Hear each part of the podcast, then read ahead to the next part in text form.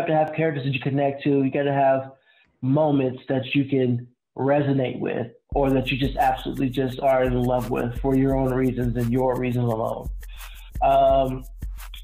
What makes a great movie, I think, is subjective. Space Gang, what's good? It is your boy, VDK Space, and I'm here with my lovely co-host, Nova Kane. Baby. I am not gonna lie to you, I thought she froze for a second. I was about to go into a straight panic mode because that has been happening to us on a consistent level because we were using another program, and it has been the longest 2 weeks of my entire life. So it's okay. We here now. All right, so before we introduce our guest and we jump into this episode, I would like to invite you to go to www.thebkspaceshow.com where you can catch all the audio and video versions of this episode.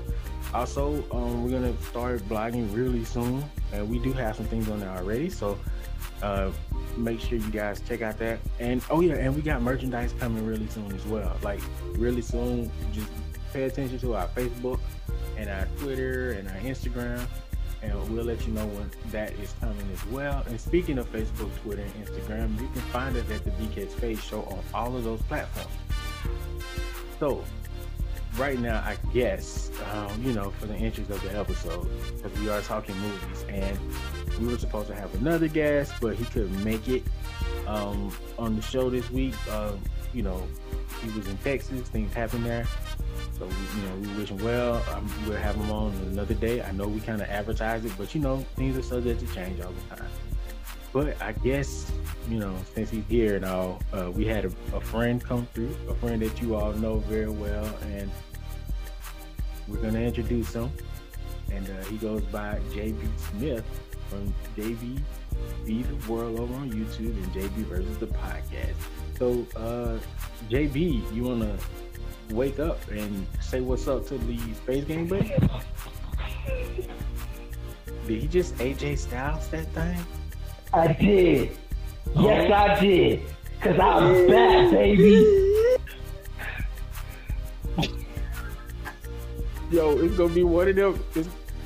For those of you who can't see, if you're just listening to the audio, first of all, you should be watching this show on Facebook and on YouTube. You should be. But since you don't, since you're not, you're listening, you just missed the most random introduction of a person that was already on camera. Listen. I was lying in wait. I had to wait for my moment. Pick and choose these things when you a star.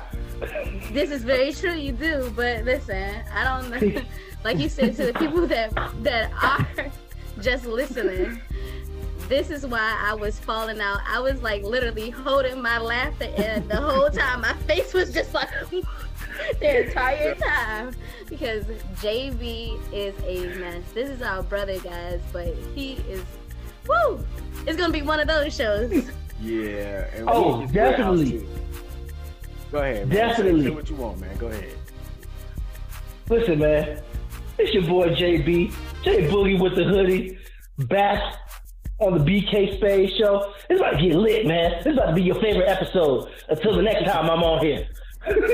Yo, listen. Let me tell you. That's right, man. Hold on, look, listen. I know y'all like to have like that behind the scenes stuff, so let's have some behind the scenes talk.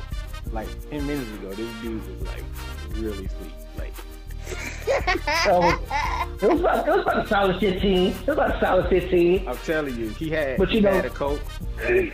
He had some Coke, not the drug, like a soda. Coca-Cola. With no sugar.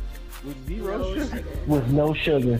So he's rolling on pure caffeine right now. I am. Ready to perform like the champion that I am. Good. I'm actually glad. I'm actually glad. You Bombay! Wakanda forever. But, speaking of Wakanda, like I said earlier, I think we are going to be talking movies today. So, we're gonna, it's going to be a very relaxing episode, as much as it can be, with JB in the studio, on call, on video, whatever. Y'all know we ain't all in the studio together. We know this by now. But anyway, stop. So we're gonna kick this show off. I'm just gonna jump right in. You know how we do. Let's go. You know what? That's a lie. No. Huh? We gotta take care of some maintenance before we jump in. I did already. You know, I told them about. Oh no, we didn't. Also, the show is brought to you by Sleeping Genius Clothing.com. Make sure you take your biscuit head selves over there and buy some shit. Why do you gotta be biscuit heads?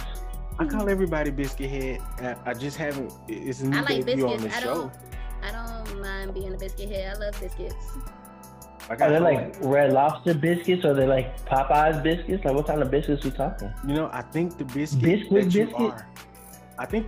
that you are is based on, you know, who you are as a person. So if you cool, you know, you might be a cheese biscuit from Red Lobster. You know what I'm saying? I'm just saying. But if you're an asshole, honey butter biscuit. You know what? That is very fitting for you, actually. Honey butter biscuit. I might be just a Popeyes biscuit. You know what I'm saying? 'Cause I'm hard. Wait, Popeyes when they first come out the oven be bomb. So a Popeyes biscuit that just came out, or a Popeyes biscuit that's been there for like an hour. The one that just came out. I don't want to be like the dry biscuit. You know what I'm saying? That biscuit that's gonna choke you or you die from it or something. Y'all, listen. Full disclaimer. A flying brick. If you are at home and you have an old Popeyes biscuit, either avoid eating it or drink something. Have a bottle of water, wine, whatever you need to wash it down with. But please, make sure you have something to wash it down with. Too many people are out here. Or drench it in honey. Eating Popeyes chicken biscuits when they're dry. Drench it in honey. Drenching in honey. If you got this, so drenching in honey. Y'all remember what Church's Chicken? It's so good. I don't know if y'all have a Church's Chicken in DC. Do y'all have Church's Chicken in DC? No, but I am hip about Church's Chicken. I am hip though. Yeah, there's no. Sad that y'all don't. There's no Church's Chicken. Legit. Yo. That's legit. Oh, I'm sorry. I take that back. We do have a Church's Chicken now. Like we didn't have it back in the day, but we do have one now. We have two. Now yeah, but the churches here is nowhere near the churches in the South. Nowhere near. Listen, the churches back in the day, you know, after you get out of church and go to churches when you was younger, man, them biscuits, I don't know if it was because they was praying on, because they was just getting to work out the church or what, I don't know, but man, them dumb boys was bomb for real. Now they buy they dry were. Sometimes now though. Listen, man, I got KFC, Popeyes, and Church from the same block. Yo, when has KFC biscuits ever been in the running for a good biscuit? Never. But we could get the chicken and then get the biscuits from Churches. You know what? Or you take the biscuits and throw them holes out. Or you take the biscuits and throw them out. Because nobody eats KFC. No one eats KFC biscuits. Literally, I've never heard of a soul. Right. Maybe because there is no other biscuit at the church function. What's the function? Yeah, somebody be trying it. Somebody be like, oh, I brought some biscuits, and it'd be the KFC biscuits. Like, bruh. Like, excuse me, who told you to bring these? Slick throw them out. Like, no. Slick throw those out. For real. They don't even get no playtime. Don't nobody talk about them in no movies. There ain't no memes about KFC biscuits. Step your biscuit game up, KFC. Step your biscuit. I hear people talk about Bojangles biscuits before I hear about them. Right. And they ain't good either. Oh, well, they all right though. Nah, Bojangles overrated, bruh. Bojangles as a whole is... We're not about to go into a whole chicken discussion. We supposed to be talking about something else today. This is You're right. And for the record... Go ahead. You're right. And for the record, I would be a Red Lobster Cheddar Bay biscuit, which explains why my mama is so disenchanted with me. So she don't like them no more. Did you just say Cheddar Bay biscuit? Mm-hmm. That's what he wanted to be. I did. He wants to be delicious. That's what I would be, because it's delicious. So now we're going to be hashtagging Cheddar Bay. That's not funny, Nova. I am not. Right, Nova Kane is right. Earlier before we started the show, y'all gonna get off. Don't get off subject. Stay on subject. We was like, we're not gonna do that, and guess what? We just did for like a whole 10 minutes. We had a whole rant about how bad biscuits can be at KFC. So we're gonna move on to these questions. We're gonna start the show right now. This is it. Intro done. And we're gonna talk about movies. Today's show is called Movie Talk, so that's what we're here for. That's what got your butts in the seat. So let's do it. And you know, I got a few questions right here. I know Nova got a few questions as well. And I'm gonna let Nova, I'm gonna let you kick out with the first question. All right, so what would be a usual movie night for you guys? So we're gonna start with JB, then we could go around the room. Bet. Okay, well, a typical movie night for me requires everybody to shut the hell up and not say nothing, watch the movie in silence and complete darkness, and don't nobody's daughter be trying to touch me because I'm trying to watch the movie. Period. You know what? That's gonna get us off. Listen. Continue. Yep, that was a trap. That was a trap. I was about to fall into it. Good job. You was about to walk clean into it. Anyway, the point is, shut the hell up. I'm watching my movie. Don't touch me. Don't talk to me. Leave me alone. Save all questions, conversations, and carnal activity until afterwards. Period. So unless you've seen it before, then all bets are off. Okay. Does that go for Netflix and chill as well? Yes. Yes. Yes. Because if you didn't want to do that, then you shouldn't have said it. You got me all hyped up to watch this movie. Shut up. Watch the movie. Let's see the movie climax, and then you can climax. Oh, gosh. If your kids are watching, this is the thing. They don't know nothing about that. They don't know nothing about that, so it doesn't even matter. We're gonna just jump over here to me. Nova asked the question, and it's my turn to answer. What's a typical movie night setup for me is, you know, turn the lights down low, pop some popcorn. You know what I'm saying? Get your blankets out. I feel like your voice got deeper. It did. Shh. Yes, let them do it. You know what I'm saying? Everybody get like their cups, get their cups of ice going. Throw in your favorite drink, some Coke. You know, if you like Coke, that's cool. If you're a productive person, we got that too. I'm more of a sweet tea type of guy, so you know, I like to keep it clean with sweet tea, a little sugar in there, maybe a lemon on a good day. And if I ain't got no lemons, I use some lemon extract. You know what I'm saying? But we're gonna sit down. Lemon extract or lemon juice? Lemon juice extract. Oh, okay. Oh. What kind of sensual quiet storm thing you got going on over there? Just go watch the movie. Listen, this is me setting the mood this morning.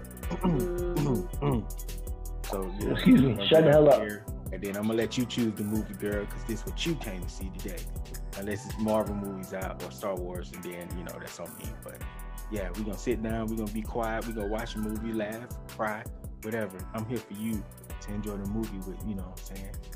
And that's my night. That's how we do it. So Nova, what about you? That sounds like a Boyz II Men interlude right there. I'm not gonna lie. You did a little bit. Yeah, girl. You pick the movie because it's your turn tonight. Yeah, babe. Yeah, babe. It's for you. For you, girl. For me, definitely we gotta have something to eat ready. So it has to be some food going on. I don't know. Normally for me and Bae, we have pretty much the same type taste in movies, so we just turn on something. I try not to be on my phone. Sometimes I am on my phone, but you know, depending on the movie, it might drag me in, so I might not be on my phone. Sometimes we have a rule where we can't be on the phone during the movie, especially if it's a new movie neither one of us seen. And then we try to always hit at least two movies. Yeah. Like if it's an hour, like especially if each movie is like an hour and a half, hour 45, we try to do at least two movies in a night. Aww, we actually talk during the movies. Like if it's just me and him in the house, we will talk. Like, wait a minute, where did that come? You know how certain scenes just like get you hyping things and.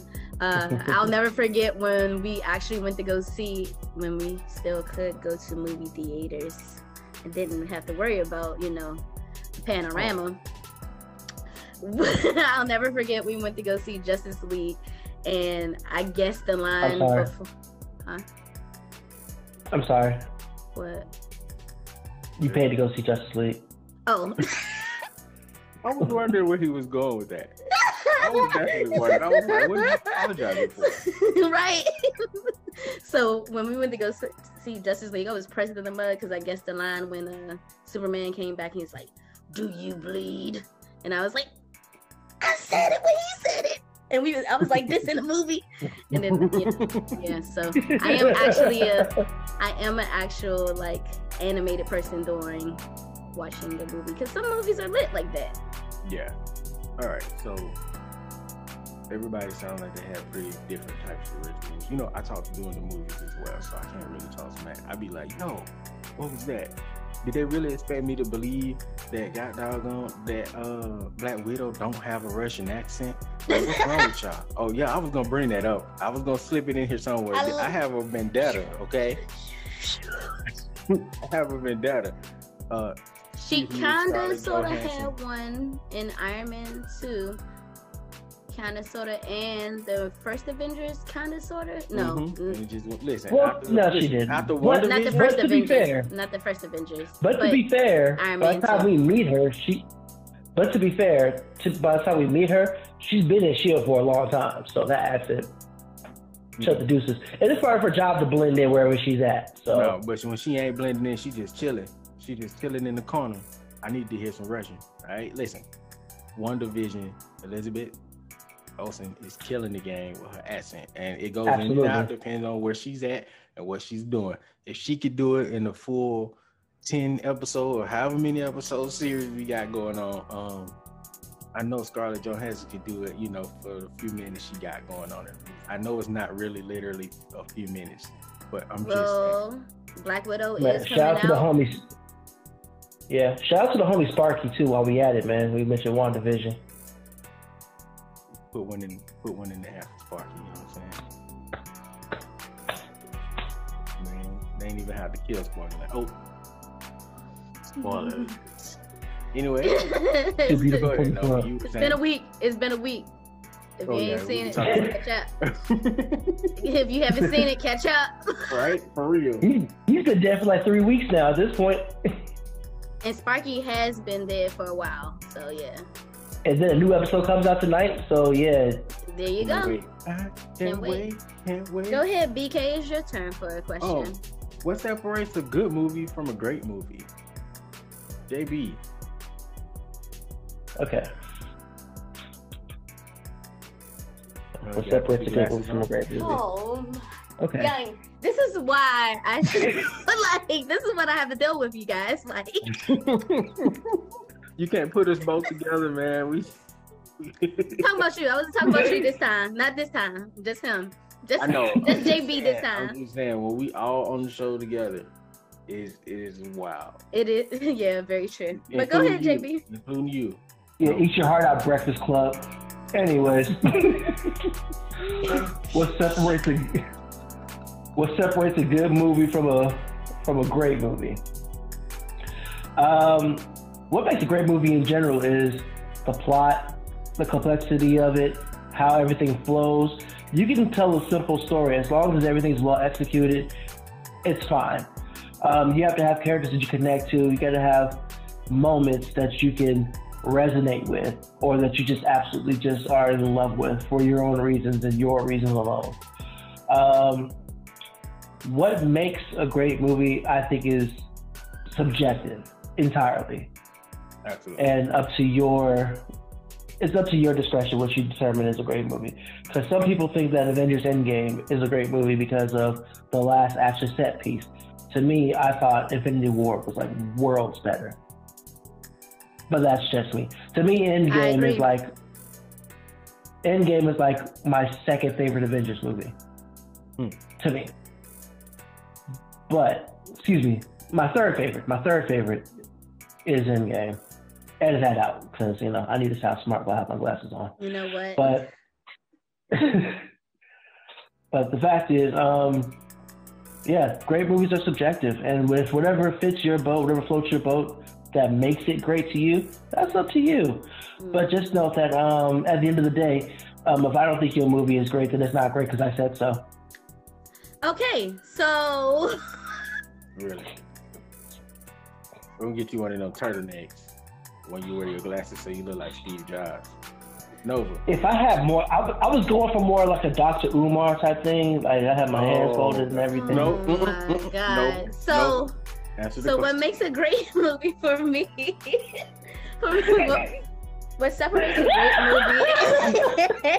See, that's what I'm talking about. We can like this. This is what we were about to go left. We were really about to go left. See. So what makes a great movie from a good movie is. I would love, for me, I love plot structure, beginning, middle, end. I hate those stories that like start 6 months later, you know, or not from the beginning of the story. I hate those type of movies. I hate those stories. Characters have to draw me in. Like I have to be invested into that character to see what they're going through in the movie, and what they have to go through in the movie. Mm-hmm. Soundtrack for me, I love soundtracks. Like the music, the way the score is set up, I have to like it has to be a whole experience when I watch a movie.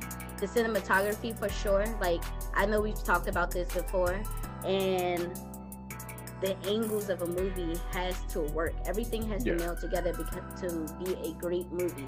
Also, time limit. Like I do not need to sit down for 3 hours for it to be a great movie. You can have a great movie within 2 hours, less than 2 hours. So those are pretty much the main things for great movies, and I pretty much agree with what JB said, where, you know, a lot of people say that Endgame is the best, where Infinity War, to me, feels more of a complete story, even though at the end, you know, we all know what happens, you know, but it was a complete story. A lot of people were mad at the things that happened, but it all fit together. It also brought the entire franchise together. So that's what makes a great movie. My thoughts on Endgame is this. I don't think it was like the greatest movie in the whole MCU. I really only care about two moments in the entire movie. And that's one, when Tony died. Not that I hate Iron Man or anything, but you know, it didn't bother me like that, but I was kind of happy it was gone, because I hate watching movies now where they put the centralization of everybody's character arcs that had anything to do with something leading up to a part on one person's shoulder. Yeah. It's the reason I can't stand the X-Men franchise, because everything just kind of went to Wolverine. No matter who did it in the comic or in whatever cartoon you watch, it was Wolverine in the movie. No matter what the movie. And those movies are trash anyway. Listen, I just felt like me looking at Wolverine, and I know that he was not mentally equipped to do half the shit he was doing in these movies, and I'm like, it's unbelievable. Did you say all of those movies were trash? Every single last one? There's like three of them. Like three of them were good. X1, for me, X1, X2, anything after that, I don't care. X2 was the best one. Whoa, I take that back. Logan was the best one. Okay, thank you. I hate Logan. Logan was the best one. I keep forgetting about Logan. What? What did he say? I hate Logan. I'm standing down the hill. I don't like it. I just didn't like it. I didn't like it. But why? Because I know the old man Logan storyline, and it just didn't feel as fleshed out to me. Okay, this is. I mean, we're getting off subject here. Don't turn this against. Don't turn out. First of all, it's me answering the question. You didn't even answer the question all the way. You said. You were absolutely right. All you said was Endgame, something about Endgame. So go ahead and say what you was gonna say. You shit on Logan. As far as I did not shit on Logan. I just said I didn't like it. So as far as me and what makes a movie go from good to great, as long as the puzzle pieces fit and it gives me a full narrative, and we got some good music going on, and everything is where it needs to be and is leading to where you can kind of tell where it's supposed to go, I'm fine. Like that's what makes a great movie to me. Like 40-Year-Old Virgin is a great movie to me. The music was perfect, the cinematography was perfect, the comedy was perfect, the storyline was great. and everybody seemed to be on the same page, on the same goal in that movie, and it just worked for whatever it was. So that, for me, a movie is great when all those things happen, where there's literally nothing out of place. There's all the hairs are exactly where they're supposed to be, and you can tell it. All right, so now you can talk about how angry you are at me for not. I'm not even angry. We're not even going to talk about that. We're just going to go to the next question. I'm just in shock. Okay, I'm just in shock. When he died and she called him daddy, do you not have a heart? Did I have a heart when Tony died? Papa. When Logan died. Listen. When Tony died, I didn't cry or anything. It was nothing there for me. So you know I didn't give a damn about. Wolverine's character was bigger than just being Wolverine. I think it was more of Hugh Jackman and his evolution as Wolverine. Like the Wolverine that was from X-Men, from X1 to Logan was two completely different characters. I understand all that, but for me it just didn't connect. It didn't connect with me. It didn't connect with me. It's because he's like a foot taller than his comic book counterpart. No, actually the height is not. Are you gonna choke me over? But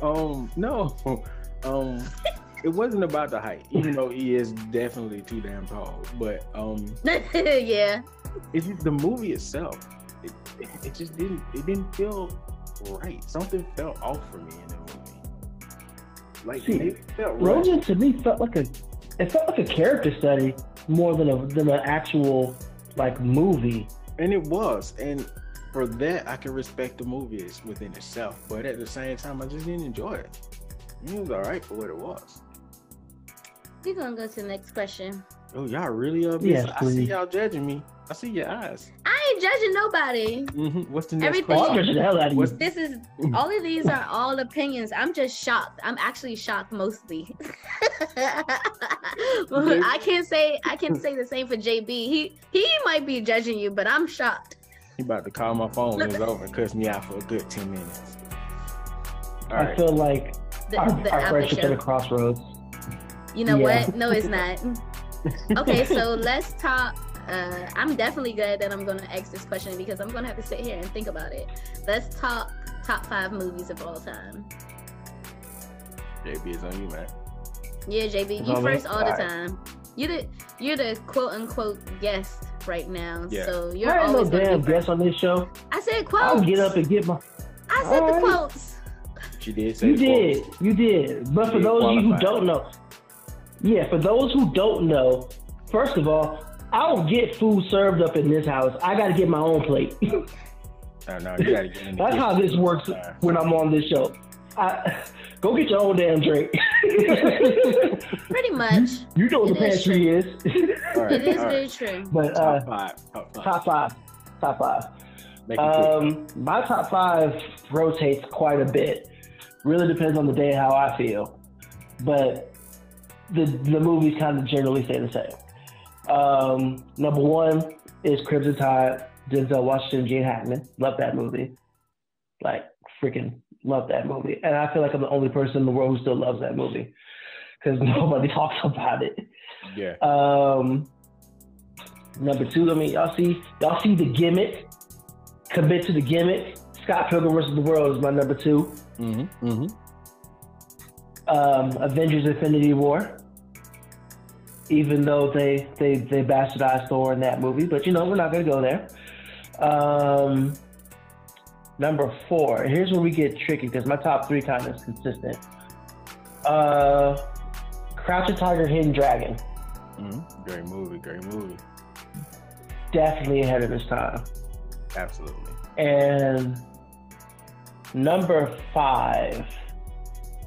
See, it was, and me and you talked about top 5, and it's changed now. My number 5 is shit. I don't even know what I said last time, but right now, in my heart of hearts, what I'm feeling is The Dark Knight. Ooh. Y'all gonna hate me. You don't like that either? I also don't like The Dark Knight franchise. Say your top 5. You don't like the entire franchise? God. I was cool. Judith. I'm cool with with the first one. All right. With Batman Begins, Batman Begins is great. Only because I think was Batman, was that the Scarecrow in the first one or the second one? Yeah, Batman Begins with Scarecrow. Batman Begins. I feel like as far as the portrayal of Scarecrow, from comic to the animated series Batman to this movie, that is probably my favorite version of the Scarecrow. So as far as the first, that's like the one. He was a badge. He was a badge. Look, I like this. I like the character though. You didn't like the character? I mean, yeah, he was alright, but I mean, he wasn't no big dog. He was just he was a puppy. He wasn't a big dog. But I mean, in the second movie, he was the big dog. I am blown away today. Like, hold on. Also, he did put respect on Bane's name, so I will give him that. But the fact that they took the mask away, it took points from me. Like, give me that Bane with Bane's original mask, and I would have felt better about. I would have felt better about the franchise. But those Bane and Scarecrow was the saving grace for me with the franchise, especially since Bane was his smart, athletic self. But I really would have liked to see more Bane. I've got plenty of gripes about that franchise because I nitpick everything. Mm-hmm. Like I really should have a mini series on my channel where I just nitpick the crap out of everything because that's what I do. But my biggest problem is that in every movie, even though Batman don't kill nobody, Batman kills somebody in every movie. Absolutely, Batman's a murderer in that universe. He is absolutely. He is. He literally told us in The Dark Knight, all movies, he has one rule, and then proceeds to spear Harvey Dent on the side of a building. Oh yeah. And before I give my top five, my last person that I do like in the franchise itself is Morgan Freeman as Lucius Fox. Lucius Fox. I did dig that character as well. So out of the whole franchise, I like three characters. All right, so my five. Here's my five. Number one, Roger Rabbit, Who Framed Roger Rabbit, because I love animated movies and I like murder mysteries, and then they just kind of fit together so well, and also all the behind the scenes stuff. Number two, Nightmare Before Christmas, because it is actually not a Christmas movie, it's not a Halloween movie, it's a Thanksgiving flick. Number three, 40-Year-Old Virgin. Number four, The Lion King. And number five, you know, I'm gonna go with Aladdin and the King of Thieves here, because that's the second one. Mm-hmm. Oh, that's Aladdin and the King of Thieves is the second one, right? Mm-hmm. Mm-hmm. Or the third one? That's the third one. Yeah, that's the third one. Yes. Okay. Because in the second one they got Return to Jafar was second. Yeah. Return to Jafar. So I'm gonna tell you why really quick. My explanation for Aladdin and the King of Thieves. I know it's not like the most favorite movie in the franchise, but the art in that movie was so pretty. When the turtle came out the water, I love cartoons, but that was like one of the first times I saw a cartoon and was like, this is big. You know what I'm saying? Like, man, the potential of cartoons is on a whole nother level right now. And I don't want to say cartoons, animation.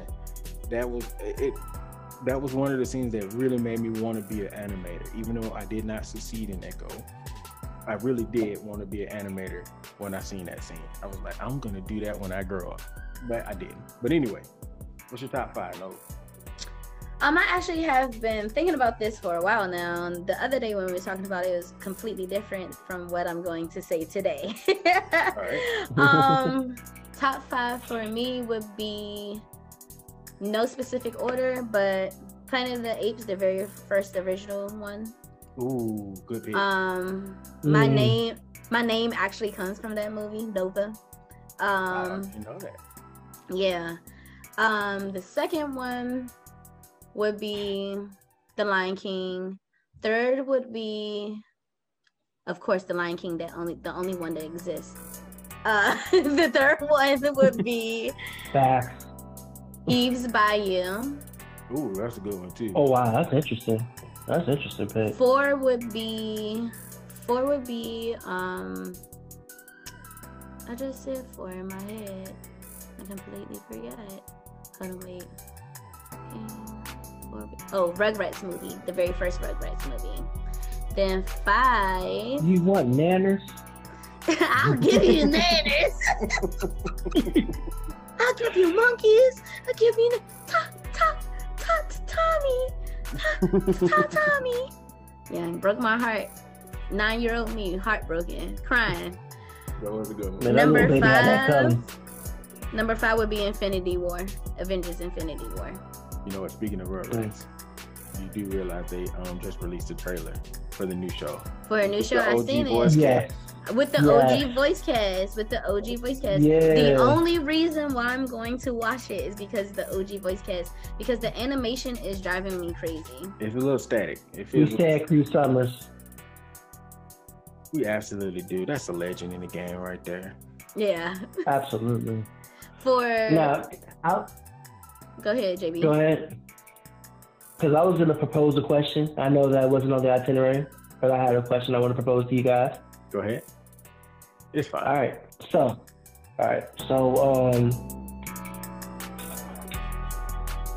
we just heard you guys' top 5 favorite movies. Give me 2 honorable mentions that just missed the cut. Great question, JB. Mentions. Thank you, JB. BK, you go first. He just took over your hosting position and everything, and he talked in the third person. Oh my god! I'm gonna have to edit these lines out, man. I'm sorry. All right, so honorable mentions that's just outside my top 5. 2 of them. Two honorable mentions that's just outside my top 5. Hercules, because man, the music in Hercules, the Disney version, was epic, and you can't say that. And my favorite corny joke of that movie is when Hades' hair got blown out, and then he was like, "Whoa, is my hair out?" Oh, it's hilarious to me. I don't know why, but it was hilarious to me. And another one. This is a little bit harder. There's so many movies that I like. Yeah, see? I'm gonna go with Corpse Bride because I am a Tim Burton. Oh, Corpse Bride. And also, I've seen the theme here. Danny Elfman, musically, is probably like one of the most talented music scores of all time. Danny Elfman and Hans Zimmer, both of them are like, like both of them are just like, oh, they make masterpieces. Like, man. I love it. Hans Zimmer's Lion King. They don't miss. Legendary. I mean, they're not John Williams, you know what I'm saying? But they really good though. John Powell too. Did you just come in here and just say like Hans Zimmer? I did. Hans Zimmer is the GOAT. Hans Zimmer is the GOAT. He's literally the soundtrack of our childhood. He did like everything when we were growing up. Over John Williams? Probably not over, but okay, we're going to get. I thought that's another show for another day. Yeah. That's a show for another day, but we're not going to sit here and like Hans Zimmer didn't just come in and body Lion King like that. I'm going to give him flowers. I'm not going to give him flowers. John Star Wars. But we're gonna. That's all.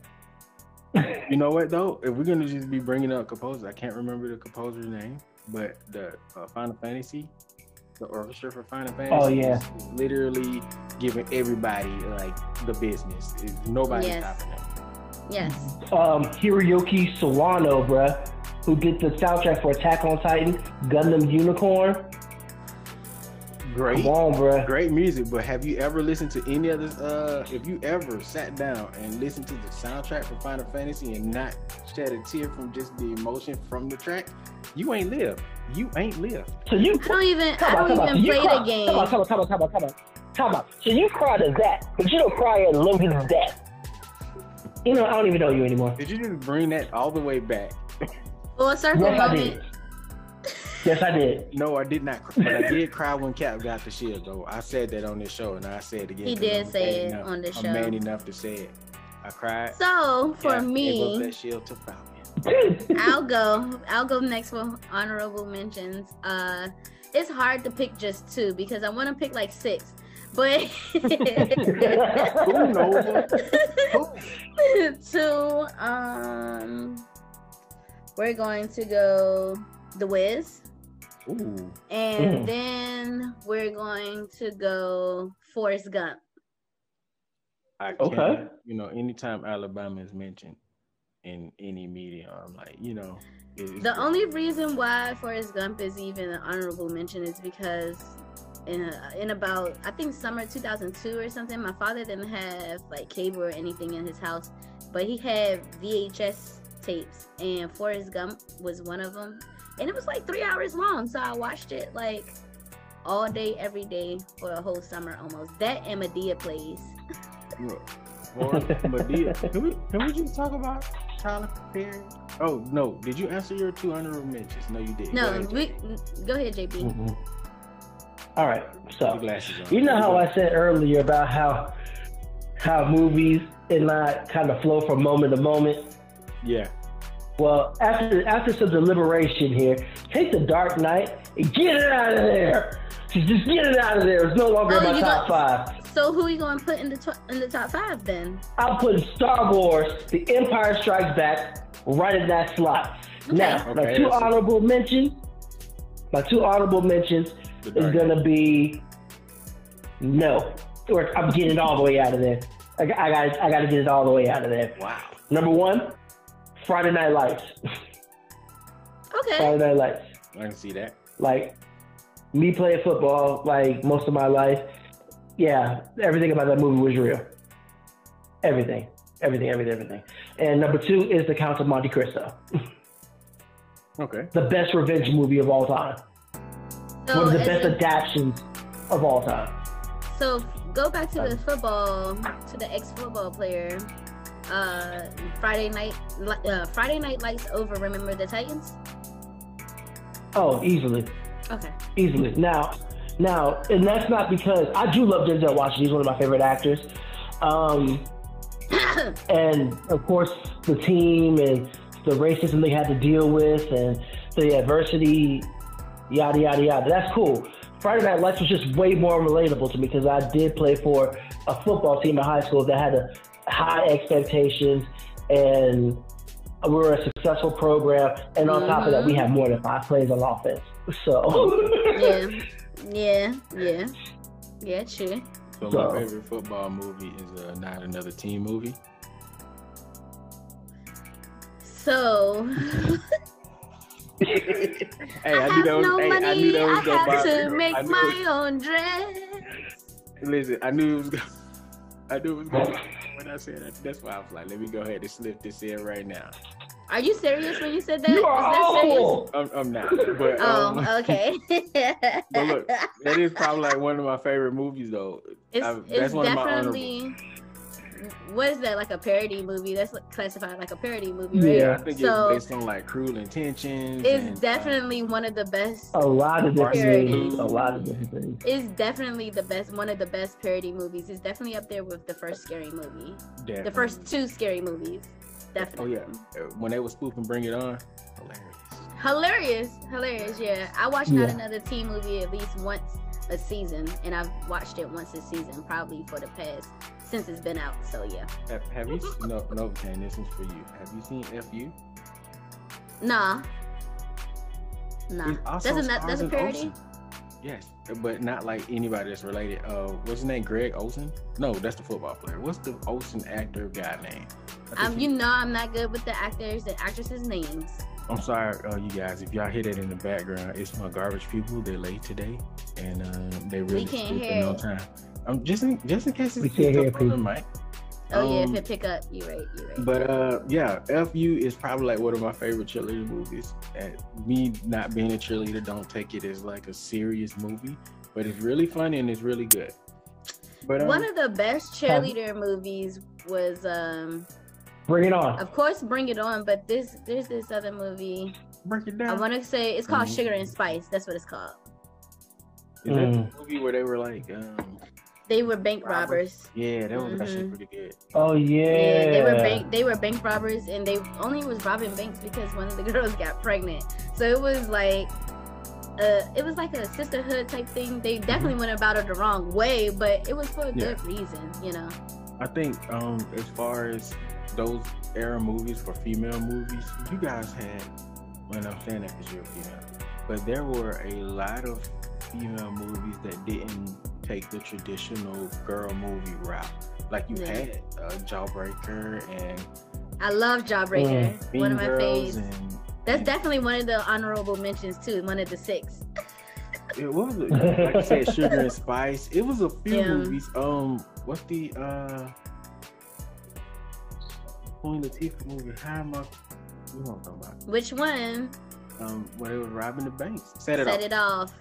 So you know what I'm saying? Y'all had. I can't watch that movie. That was the first movie as a kid I watched when the main characters died, and I was traumatized as a kid. Yeah, I believe it. I know I had no business watching it. But man, it came who cares? It had to come out when you were like what, 6 maybe? I think that movie came out like 95.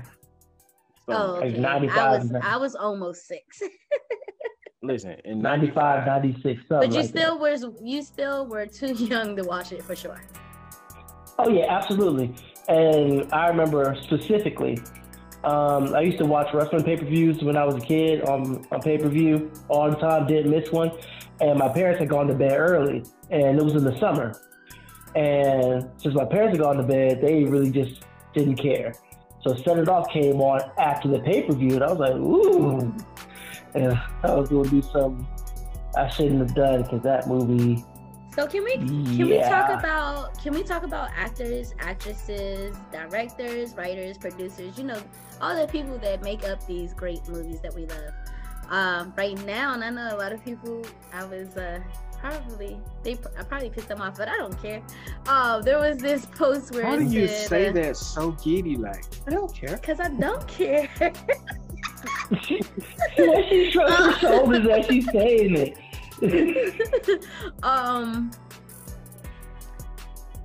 There's a post floating around that says Will Smith could beat Denzel Washington in a movie versus. I might have bit off a little bit more than I could chew, because when I sat down and actually looked at the movies, Will Smith wouldn't, he may not lose, and if he win, it may be by 1, but Denzel plays the same character every single time, and that's badass black guy. True. I mean, he was softer. I remember also having this discussion about Denzel with the crew, the crossover crew. Shout out to the other 2 months that's not here. Boo. Because we did talk about Denzel playing the same character, and I think JB may have brought up the preacher's wife. Yeah, that's the obvious when he was one. A badass angel. A badass angel. But he didn't curse like he did in Trading Day. He didn't have to. He doesn't have to curse to be badass. He doesn't have to curse. Like, his whole swagger. Denzel Washington has this swagger to him in his acting style, where a lot of actors do not pick up. So that's why it kind of makes it feel like he's playing the same role over and over. Can we say the N word on the show? No. No? Okay. Well, Denzel Washington is the N word. Yeah, he is for sure. He's that ninja. No. He's a ninja. Listen. Go ahead. Just go and get it out. Go ahead and have your moment. You can say it. Denzel Washington's a nigga. And niggas gonna do what niggas do. And that's exactly who he is as a person. So Training Day, that's him. Yeah, he just showed up to work. There was no method to the madness. Just be regular. Training Day is not one of my favorite. I'm personal with this shit, Jake. Yeah, Training Day is not one of my favorite Denzel Washington films, though. Like, I feel like, I don't know, like the things that surround Training Day, and like he has so many more characters that could have won an Oscar. And they gave him this role to be an Oscar. Like, it's just so many things with Training Day that just, I don't know, just never really set right with me. Halle Berry, Monsters Ball. And him and Halle Berry won Monsters Ball the same year, right? Yeah, same argument. Yeah. Same argument. Yeah. That's crazy. Yeah. That's crazy. As far as Denzel, I think my favorite role from Denzel is probably American Gangster. Ah, yeah, yeah. That's good. Like that role. That's up there. I thought, you know, me being, you know, from the hustling background. I'm just kidding. I'm just joking. Okay. You was like, wait, I didn't know this about you. You know. This is a big BK with the OZs. Yeah, you know, back when I was an OG back in the day when I was like 5, you know. But no, seriously. I just come from the poorest part. Yeah, I do get it. Look, I like a good gangster movie from time to time. Not like the I don't know, not like your mob type gangster is what I'm saying. And so, you know, American Gangster had that vibe. As far as other movies like that, you had Eddie Murphy with a few. What was the name of Eddie Murphy's movie? Which one? Him, Richard Pryor, Red Fox. Oh, Harlem Nights. You know those. That was a gangster movie. That was like one of the best. For me, it's like one of the best. That would definitely would have been my 10 honorable mentions if I had 10 honorable mentions. Yeah, that's definitely in the honorable mention category as well. Definitely. Della Reese, shout out to Della Reese. I think she has like the most quotable line from that movie. When she got her toe shot. Quick, which one? You bitch.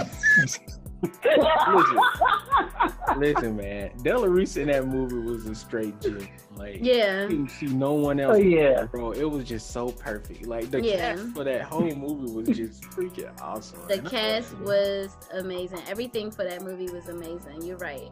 And honestly, it's one of those timeless films. You know, it is. It's like if we had like a Black People Hall of Fame movie.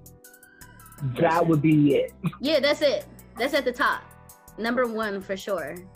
Man. And in fact, even Charlie Murphy was in that movie.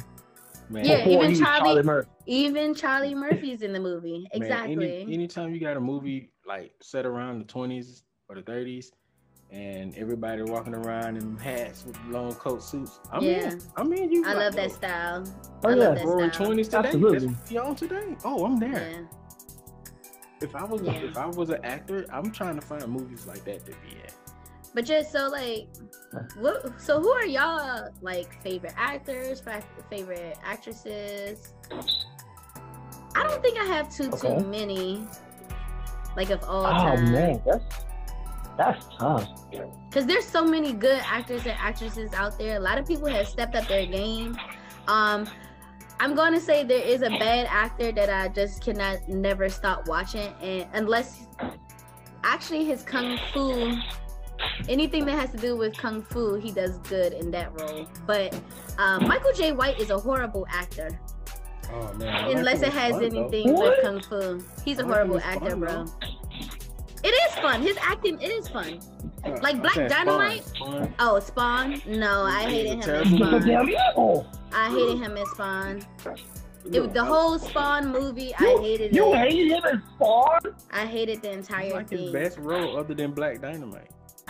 His best role is Black Dynamite in my eyes. Black Dynamite was so ridiculous. That's my favorite line. I hated watching Spawn then, and I hate watching Spawn now. Hold on. So wait, what about Black Dynamite? What you about to say? That was a great black film. It was a great blaxploitation film. Yeah, Black Dynamite. It was over the top, all perfect, which is why it's appreciated. Yeah, and I love. You just gotta accept that for what it is. So when old buddy, that was the point. When Militant Brother number 2 turned around, he was like, "Militant Brother turned startled," and he actually read the script. I'm like, that is so funny that this is a comedy movie and he made the accident. My man read the script. It was so perfect.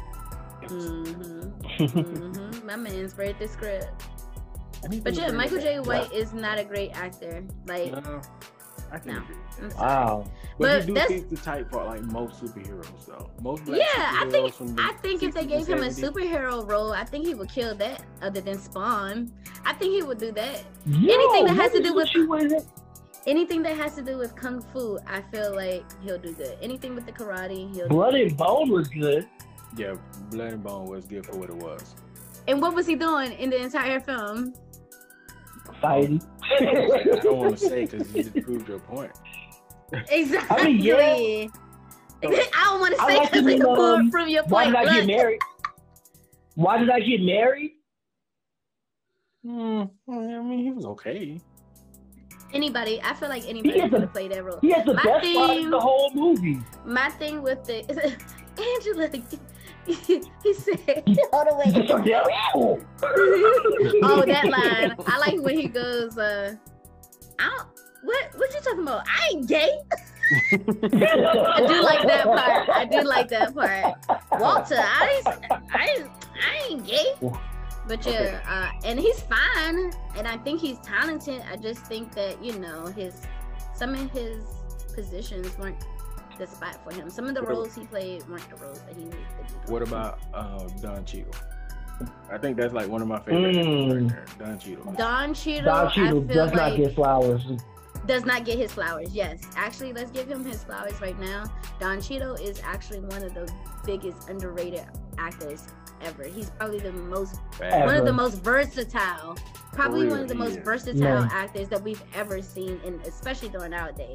Don Cheadle needs all of the flowers. I mean, it's sad. Everything from the Marvel movies to Rush Hour to Hotel Rwanda to House of Lies, where like he just knocks everything out of the park. Listen, if you tell me Don Cheadle was gonna be in the movie, I'm watching it. I love this guy's acting. He's like one of my favorite actors. Yeah. Another real quick though, because I was talking about this with some other people, and now that we know everything about how War Machine went and what happened with Terrence Howard, what if Terrence Howard never got fired? Could you imagine him playing Rhodey now? Come on, Iron Man. Come on. Like, we gotta stop this. We gotta stop Thanos, man. I'm War Machine, man. Well, what you mean? Like, you know what? You know what? Tony Stark, man. Like, when it gets to, like, Civil War, by the time it gets to Civil War, I really couldn't see him. Definitely not in Civil War. I couldn't see him in that. Can you imagine him, like... I got over it. Real quickly. Oh, I didn't even care for like he said, the first movie. I celebrated. Not really. I mean, he was okay. I mean, I thought he was super light skinned to be playing Rhodey. He was a dark skinned man. How you gonna take a light skinned brother? A light skinned brother in the dark skinned role. You know exactly. You know, y'all know why. Come on now, y'all know why. Come on. You know, dude. All right. Listen. Yeah. So from the second that Don Cheadle stepped in Iron Man 2, he said, "It's me. I'm here. Get over it." Pretty much. That was slick a fourth wall break. It was like a fourth wall break, and I was like, "Okay, I'm with it." It was. Listen, he absolutely commanded that role, and Rhodey is being one of my favorite of all time. He actually does a really good job. Does he have the voice for it? Not really, but or the build. He does it, but when I tell you, for it with the suit. That and the fact that when he does come into the scene, even though we don't see a whole lot of him all the time, when he's there you feel it, you know what I'm saying? Like, he actually took this role and made it his own, and it just worked. And I can't wait to see his show, to see just Armor Wars is gonna be great, and he's gonna make a cameo in Falcon and the Winter Soldier too. Yeah, so I'm excited to see what's next for Dunn, especially in the MCU, as we're all fucking. Since we're talking about actors and actresses that needs their flowers, I feel like an actress that's up and coming that's pretty versatile as well is Tessa Thompson. Like, I would love her. She's super versatile. Like, I love a versatile actor. Lakeith Stanfield, amazing. Ooh. Like, and Charlamagne, back up off the brother Lakeith, man. Back up off of him, all right? That's a person. I don't even know why. Honestly, they've been shading each other for years. Yeah, they've been shading each other for years. Listen, I gotta do some digging. Freestyle though, I was like, yo, no, don't. I'm like, you just got your lane. Oh my God, so much firepower. Now, actors and actresses that I think are just phenomenal right now. We've talked about Denzel to death. I love Jamie Foxx. I feel like Jamie Foxx does not get enough credit for the type of work that he doys. I love Issa Rae. Love Issa Rae. Yeah, shout out to Issa. Like, I love Issa Rae. Shout out to Issa, man. I can't. Man. And I forget her name of the actress that plays Kelly on Insecure. I forget her real name. Natasha Rothwell. Yes. Because she was on Wildin' Out. Did you know she was on Wildin' Out? No, I didn't know that. Yeah, she had to start. Yeah, she had to start on Wildin' Out, and she actually directed a few episodes of Insecure.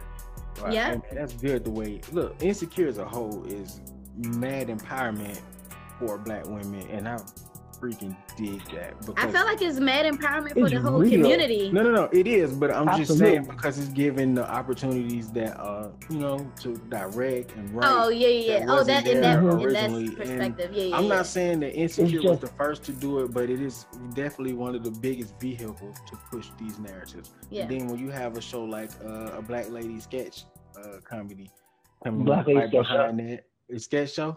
Sorry. Yes, coming over. Y'all know I be messing up names. This is it's okay. MO. We got your back. It's okay. We got you. That's what we hear. Yeah, that and it's a whole bunch of shows. You know, you got Ava DuVernay coming through, making moves. Yeah. There's so many actors and actresses. The game has stepped up so far. Right now, they just have to have.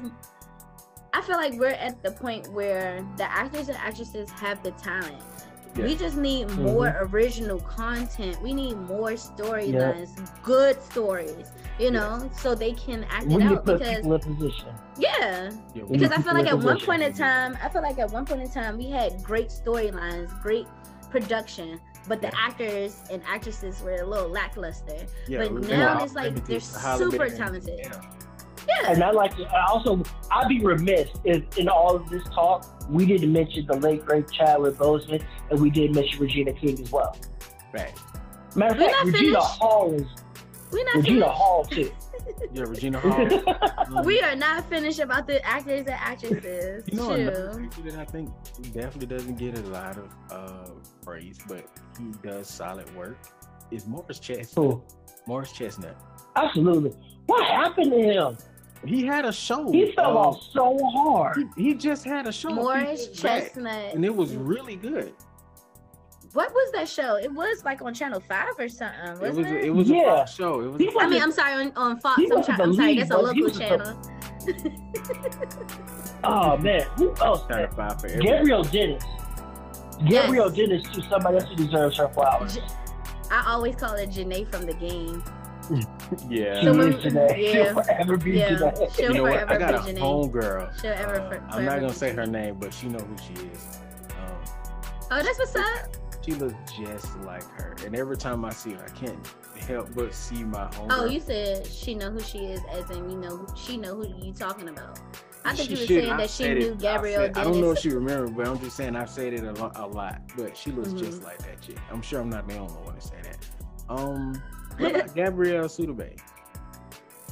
Yeah. Yes. Absolutely. That's Alfre Woodard, man. Yeah. What? Go back. Let's go back right quick because I do have to talk about Chadwick Boseman. Chadwick Boseman is probably the best actor we've had this century. Look. Ooh. I don't know. He's definitely up there, but the best, I still think Jamie Foxx might be it. I don't know. See, the reason why I have an issue with that is because when he was in that Robin Hood movie, I was not a fan. Yeah. So you're saying but that movie sucked. The most recent Robin Hood movie. The most recent one. Yeah. That Jamie Foxx in. The one that Jamie Foxx is in. It was that movie sucked, but it wasn't because of him. I mean, it wasn't because of him, but. That accent, the way he was acting, I was not a fan. The writing and directing, everything was wrong. Everything was wrong with it, and maybe he didn't give a great performance because of everything was haywire. But I'm really hoping that he gives us 50. I was about to say 50 Tyson. Lord Jesus, I hope he gives us Mike Tyson the way we want him, the way we want it. You know. I know y'all remember 50 Tyson. I'm sorry, my bad. He still goes. Yeah, he comes up from time to time on my timeline for some reason. That's what's up. Right. Yeah, he took over the internet. He took over the internet for like a whole year straight. He did. So he's an internet legend at this point. Yeah, at this point. Nova, what's some movies that you feel are like just game-changing movies? Game-changing movies? Last question of the show, by the way. Whoa, that's heavy. Come on now. We didn't even talk about this question. We didn't even talk about this question. Wow. Like, what? We have to end it with a finale now. Come on. I would say one of the movies that were game-changing, at least for me, in my life, was that movie called Kids. I don't know if y'all ever saw that or even know about it. I remember Kids. I don't think I ever seen that. So Kids is basically a movie about teenagers coming of. It's a coming of age film. This girl, she's a virgin and she wanted to lose her virginity so bad, but she ended up like finally having sex, and the way she had sex was low-key almost rape. And I feel like I feel like it was rape. I can't really remember that part because I've only seen this movie probably once because it's that scarring. It was that scarring to my life. But I feel like she was raped. Like they all talked about, you know, having sex and things, but they all were like getting drunk and taking drugs and stuff. And she was asleep, and he came over and he had sex with her, but the whole time he had HIV. Whoa. Oh. So not only is she losing her virginity, she's also being raped, and she has a possibility of being HIV positive because I mean he didn't use a condom. Yeah. So that was definitely game changing for me in my life. What? Yeah. I feel like this movie came out maybe 89, 90, 92, one of those years, something like that. I wanna say I feel like I've seen it. It didn't start like Hillary Swank or something, did it? I don't remember any of the actors or actresses, but I do know that almost everybody in the movie were teenagers. I don't know. So that's definitely game changing for me. No, that is definitely you said 89, 90? I don't know when it was released, but I definitely watched it on VHS about 99, 2000. Okay, so yeah, given like movies like Philadelphia and stuff like that, that's definitely. It came out 1995. Yeah, Kids came out in 1995. 95, a movie about children and HIV and rape is that is definitely game changing, especially for that time period. JB, what about you, man? What about you, Mike? Now, we're talking about game-changing movies in general or game-changing for us? In general. In general? Man, or and it's a lot of them. Wherever you want to take the question. Like it's a lot of them because I think about, like, like the Ninja Turtles movie, Batman 1989. I can have a whole list of them. Man, that's tough because I really want to say Avengers Endgame. So 11 years of build-up, and we'll never see that ever again in our lifetimes. This is true. I also kind of want to say 300 because see, see, you're going through like 5 movies. Hold on. It's supposed to be a hard question because I only need one answer. It is a hard question, but I got my one though. I got my one though. What's your one? I got my one though. What's the one? My one is Forgetting Sarah Marshall. Sarah Marshall. Wow. I don't think I've ever even seen that. Now, Forgetting Sarah Marshall is about this guy who is in a relationship with the actress. Yeah. And she breaks up with him. And she finds out not only did they break up, he finds out that she was cheating on him. And she's cheating on him with Russell Brand. That's my guy. And he goes on a vacation. He goes on a vacation. He has an excellent YouTube channel. You have to check it out. But he goes on vacation to Hawaii trying to get away from her, get away from the problems, and she's there with him. Wow. So the movie's about him getting over the relationship while she's in his face and just the pitfalls of relationships and things that you go through when you're trying to get over somebody, you're trying to get past somebody, and the different ebbs and flows of relationships, especially when they end in a very bad way and you just get shattered for it. And building yourself back up and self-realization, self-actualization, because the way the movie does it is you kind of see a whole transformation of the main character. His name is Peter. He's played by, I forget the actor's name, but he was Marshall on How I Met Your Mother. Okay. Yeah, so you get to see him be broken, builds himself back up. He gets actually in the movie, spoiler alert, sorry. He gets a second opportunity with his girl after her and Russell Brand break up, and she tries to come back to him, but he realized at this point he's a different person. They don't fit together. They stop fitting together, and not only is she not for him, they're actually toxic for one another. And he learns to grow up, move on, and be with somebody else who fits with who he is as a person now. And I absolutely love all the psychological and all the nuances that they did for that movie. And they did it with an air of comedy. That is one of the funniest movies I've ever seen. Yeah. You know what, though? So, yeah. Game changer for me. What was the sequel? Give Him to the Greek. Yeah. Give Him to the Greek was the sequel. There's another one then. Yeah. Right? Because I remember Donald Faison was in that one. That was probably Donald Faison? I got another game changer that actually changed the game for like movies and the way they are made. I would say The Matrix. Yeah. Definitely. Most definitely. That definitely brought us into like the CG CG era. Yeah, it wasn't Spawn. No, it wasn't that. Shout out to the black woman that wrote that. Shout out to the black woman that wrote that. Like, we went from that to like CG and Ready Player One. Like, that's probably like my favorite CG right now is Ready Player One. We went from that to Ready Player One. Like, CG has come so far. It really has. Yeah.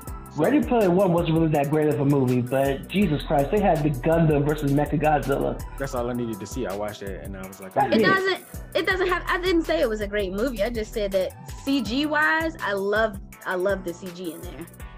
Okay, so game changing movies, and I've said this before to people. I don't know if we actually, either of us, has had this conversation.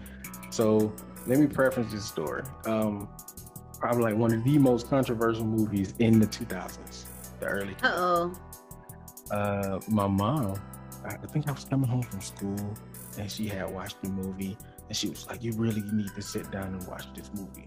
This movie was definitely not on my damn radar. When I say that, I don't mean that as any disrespect to anyone or any community, but it was just at that point in time, it was not on my radar. I was not needing to see it. I didn't want to see it.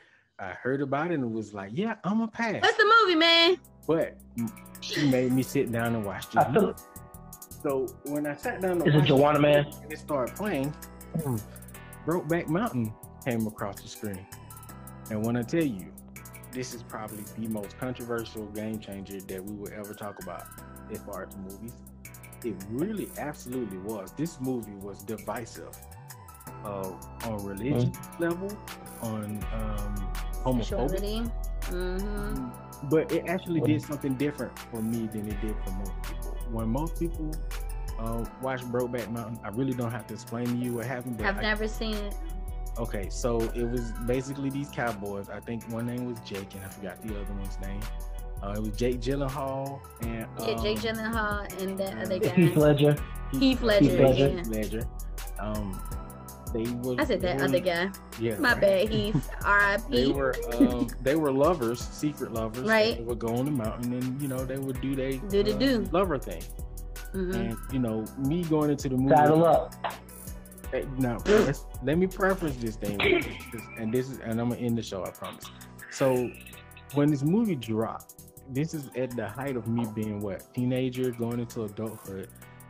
I graduated high school in 2004, so let's just preface this now. Gay people was not as accepted as they were now. Yeah, very true. Mm-hmm. Even and I think we talked about this in some groups we were in, even my attitude for gay people was along the lines of everybody else's at that time. So it was like, for me, like, I ain't with no gay shit. I don't care about no gay shit. Leave that gay shit over there. That's how we talk. That's how it was. That's exactly how it was. That's literally how it was, Young. Even the gay people were saying that, though. So I mean, yeah. So they were hiding themselves. Yeah. Doing that. Yeah. I remember, and I think it got worse before it got better after Brokeback Mountain dropped. It did. The way people were prefacing that movie of you know, being okay with Jake and Heath doing it was like, but they got a whole lot of money to do it. And Steve Harvey got a whole lot of money to get, not Steve Harvey, but man, what's old buddy name? He played the Kingpin in Daredevil. The movie? Michael Clark Duncan. Thank you. Michael Clark Duncan got a lot of money to play Ape, and we went. The late, great Michael Clark Duncan. So, yes. When I watched the movie for myself, it actually started changing my attitude about gay people, though. Even though the wait, Michael Clark Duncan was gay in this movie too? No. I was just saying that the way the straight people were preferencing Heath Ledger and Jake Gyllenhaal during this movie was the way they was making it okay for themselves to forgive them, I guess, in this case. Was that they made a lot of money to make the movie, so it wasn't like they were just doing it, you know, for gay stuff. They was doing it because the money was on the line. And I was saying that by that standard, we have to, you know, put Michael Clark Duncan's feet to the ground because he was doing the movie Planet of the Apes and he was a monkey. And, it's the same. Yeah. It's technically the same thing. I'm not equivalent. Black stuff to get. And he was a silverback gorilla too. So you know, that was a big dude. He was. I'm like, I wasn't gonna say nothing to him about it. Right. As far as me, after I watched the movie, which is why I say it was a game changer for a lot of people, because I'm pretty sure I'm not the only one that had this revelation. Was I was a complete asshole idiot to a lot of people in the gay community. I've told stories about how I was disrespectful to people when they were gay. I wasn't like just advertently mean to just random gay people. No, I was nice to them, but when the jokes started flying, you know what I'm saying, I participated. It was a few things that led up to it, but the start of me and my change was watching that movie. Because after I watched the movie, I'm like, here's just two gay guys that just really wanted to be together. But society wouldn't let them be together. No, and for them to just, if I'm not mistaken, they one of them, Jake Gyllenhaal's character, if I'm not mistaken, was married. He was murdered. He got murdered in the movie, or got beat up really bad. I can't really remember. But the point is, the persecution. One of them definitely died. Yeah, the persecution in the movie was just it changed my perception because I'm like, whoa, these people just wanted to be happy and in love. Yes, he had a wife, a girlfriend, or whatever, but you know, he just wanted to live his truth. And it's not up to me to judge someone because they just want to live their truth. Now, if you want to be a gay man, be a gay man. You can do that. And that was the moment where that started changing me. So that's why I credit Brokeback Mountain as a game-changer movie, especially for me, because it really did change my perception and my way of thinking. That was the start. And then after I met you guys and joined the JT group on Facebook, definitely was like the finishing touches to my progression as a person. So I would not be that person had that movie not existed. You know what I'm saying? I'm way more accepting to people had I not watched that movie. You know? That's true. And I feel like that one time too. I feel like that was the purpose of it though, because like you said, it opened up the door to so much more when it comes to sexuality. And then at the time, you know, like you said, people were hiding who they were. So it was unfair. That was pretty much the first big film that was, you know, on that level. It was, because we had gay people in movies before, but they was using the stereotypical. Yeah. And they didn't look like the real American. It wasn't nothing real. Yeah, it wasn't realistic. It wasn't realistic at all. And they were never in the forefront. Yeah, never like the main characters. Somewhere. Yeah, never the main characters. Comic relief. Yeah, comic relief. Definitely comic relief most of the time. And so here you had two grown men, rugged cowboys. The best time of the world is that people, you know, in America. I think that was the real issue. I think that was the real issue. But it opened people's eyes to knowing that gay people are just like everybody else. Just like everybody else, it doesn't. Gay doesn't have a identity. It could be anything. It could be anything. You know. Yeah. And then that was, I used to talk about like MTV, and I think they had Karamo. That was the first time I seen like a black masculine gay male. Like I've never seen that. For me, it was always the stereotypical, you know, a feminine type male. But when I seen Karamo on MTV, I think it's Real World, I was like, wait a minute. You know what I'm saying? Like, these are the things that, so representation absolutely matters, especially in movies and TV. Yeah. And when you have stuff like Brokeback Mountain and you have realistic, real type of characters or real people in reality shows, it actually does make a difference, whether that's a positive or a negative. So, you know, sorry to get on the soapbox right there. Nah, we needed it. But also one day I'm going to tell the story about how I almost got my ass whooped by a group of gay guys because I said some disrespectful shit. And that's not going to be okay. What? I can't wait. I was in college and I said the dumbest shit ever. And they were. At least they didn't beat you up. I got away. That's true. Oh, he got away. Oh, yeah, we gonna talk about this. So that means some shit went down. We really gotta kill that narrative that gay people can't fight because they can't defend themselves. What's up with that narrative? I don't know where that came from. Because people associate gay with being soft. They do. I mean, have you heard like any of these later generations when they talk about stuff? Oh, that's gay. I know we talk about this stuff all the time, but yeah, you're right. We're gonna have this conversation, but we cannot talk about that right now. We gotta wrap it up. Yeah, we do gotta wrap it up. So wrap it up. Wrap it up, then. JB, wrap it up, then. You wrapping it up right now, JB. Let the people know where they can find you. All right, so. Uma Thurman sucks, Space Jam sucks, and you can find me on Facebook at JB vs. The World. You can find me on YouTube at JB vs. The World, on Anchor at JB vs. The Podcast. And if you want to communicate with me, you can also follow me on Twitter at JBV The World, Instagram at JB vs. The World as well. Check me out on Facebook. I've been doing Black History Folks all month long on various Black characters. And if all my stuff is consolidated, you go to jbvstheworld.com. Right. Amazing. So, no, you haven't been to ad before we end this? Nope. Thank you guys for coming and listening to us today. Thank you, JB, for joining us. I would say something really, really, really amazing, but I mean, you're not a guest. You're just our brother. So, thanks. All right. Thanks, sister. So before you run away, Space Gang, do me a favor. I had the Twitter, Instagram, and Facebook, the BK Space Show. Make sure you go to www.thebkspaceshow.com and make sure you go to www.sleepinggeniusclothing.com to get all this merch that we got over there. Go purchase, help us out, help them out, and make sure when those new shirts drop for the Space Gang t-shirts drop, you go buy one of those because I know you want to be an official part of the Space Gang. So when those drop, definitely gonna let you know on the socials, and you make sure you pick that up. We are done here. This is our season for mid-season break. Mid-season break. We will not be back next week. Sorry, guys. Yeah. So this show's a little bit longer. We're just taking a little breaky break. Yeah, just a little one. This show's a little bit longer this time. So you know, you got like twice as much of us. So hope you guys enjoyed the chat, and we will see you guys in a week or so. Be cool.